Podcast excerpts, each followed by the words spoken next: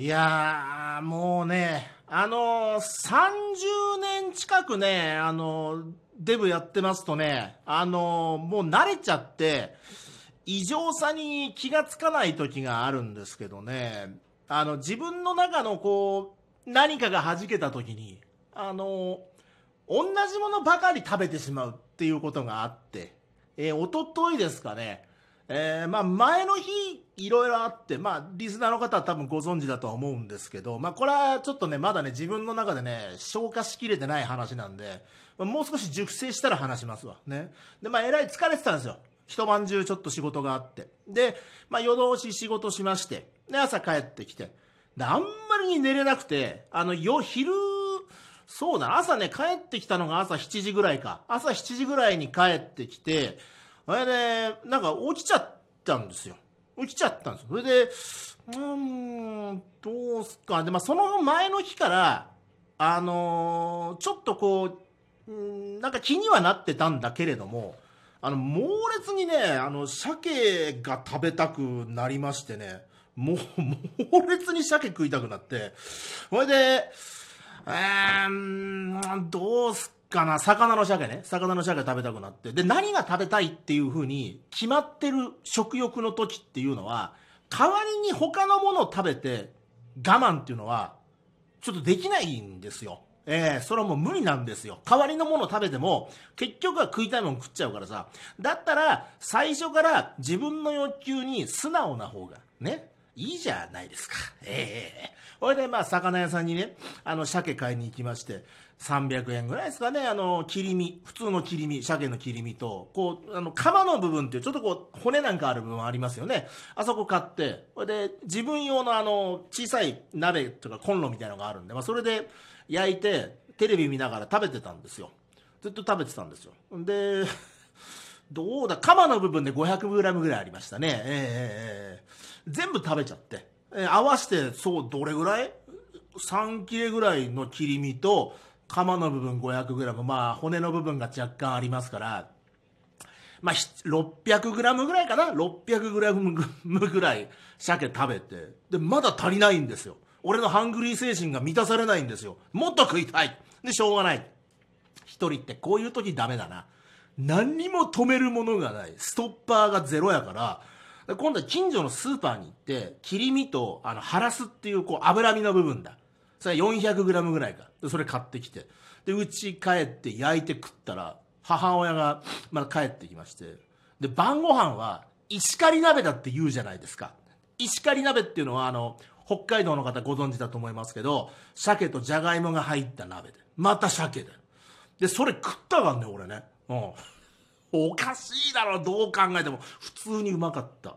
うん。だから、えー、木曜日か。木曜日だけで、焼いて、まあ、いくらか身は縮んだと思いますけど、1キロ以上の鮭の身食ったよ。うん、鮭だけ。あと、まあ、ちょっと鍋の具か。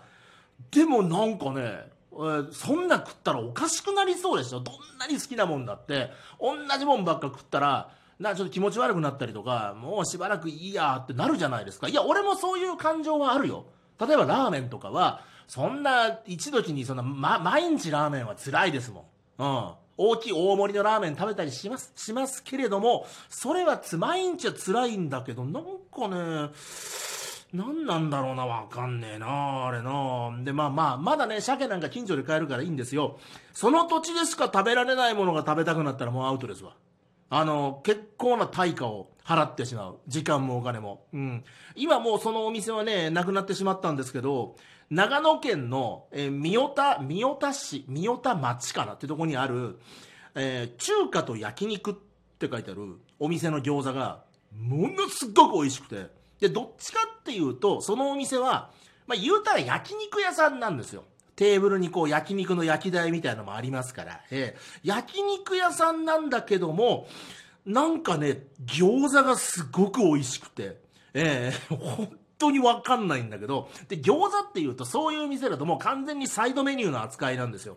でもその餃子だけ食べに、高速道路乗って、三代田ってうちからだとね、高速と下で2時間ぐらい、かかります。佐久インターってところから、そのところから行くんですけど、佐久インターまで2時間ぐらいかかりますかね。餃子のためだけに行って、何皿6皿とか7皿とか食べてましたからね。1皿250円で。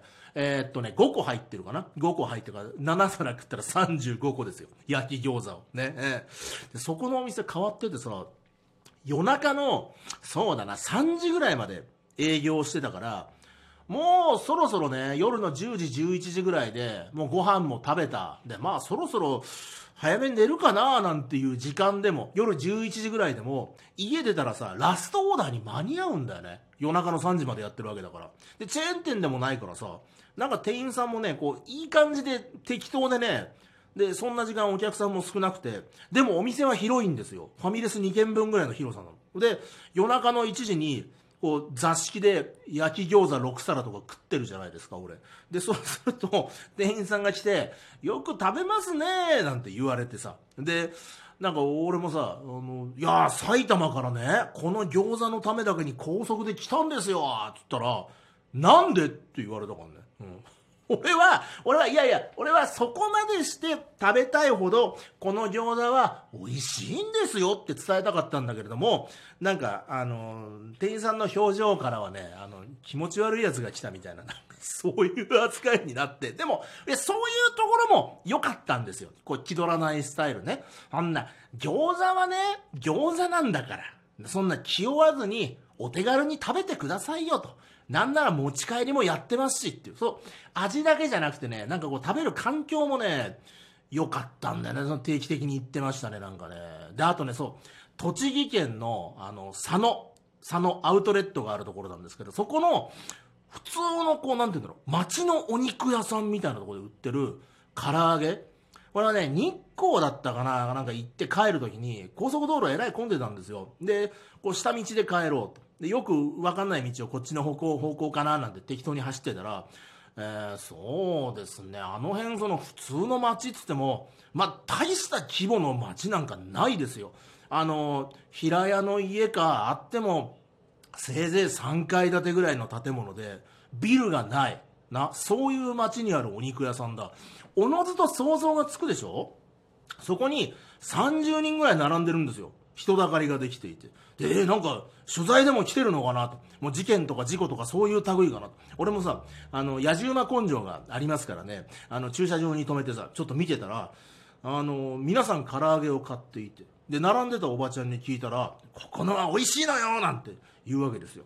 それでもう、もうデブとしてはさ、買わないわけいかないですよ。目の前でね、美味しいと言われる唐揚げが売っている、次の行動の選択肢は何か。ないだろ、もうそんなの。選択肢なんかないですよ。一択ですよ、一択。せいぜいね、やけどしないようにね、出来たては熱いから、ゆっくり食べようとか、それぐらいですよ。ね。うん、10分ぐらい並んで買ったら、もうめっちゃくちゃうまくて。なんでって今度俺が言いたいぐらいの味で、え、な、なんで美味しいのっていうぐらいの味で、もう家と畑しかないようなとこだ。なんだけどなんかね、スパイシーでね、おしゃれな味なんですよ。で、初めて行った時に、何個ぐらい10個ぐらいかなグラムで量り売りなんだけど10個ぐらい買ってあんまうまいもんだからさ駐車場で全部食ってしまってもう一回買いに行ったどんだけ食いしん坊だよって話なんだけど。それもねやっぱ半年おきぐらいにそこはまだあるんで半年おきぐらいに行ってるななんかな。いや困るよ。困る。本当困る。俺もねあのそんな暇じゃないしね、うん、本当に。でもあのカニとかね。ビフテキとか。なるんだもったいをつけて言うんだか知らないけど、ビフ的とかね、あの、高い金出しゃうまいもんなんかいくらでもあるんですわ。で、そういうもんがすごいとは私全く思わないんですけど、意外な伏兵というか、なんでっていうような場所とか店でね、なんかうまいもんが出てくると、なんか見境がなくなる時があるな。食欲の、食欲の見境がなくなって、うわ食いたい行かなきゃって言うんでね、もう仕事ほっぽり出して行ってしまったりする時がねなんかありますね。いやいやいやいや。まあまあまあまあまあそんなこんなでございまして、えー、今年最後の生放送の八沙汰。はい。これちょっと言い方難しいんですけど、来週も放送はありますが、え生放送は今年最後でございます。えー、中トロ議長の八沙汰、今日も行きましょう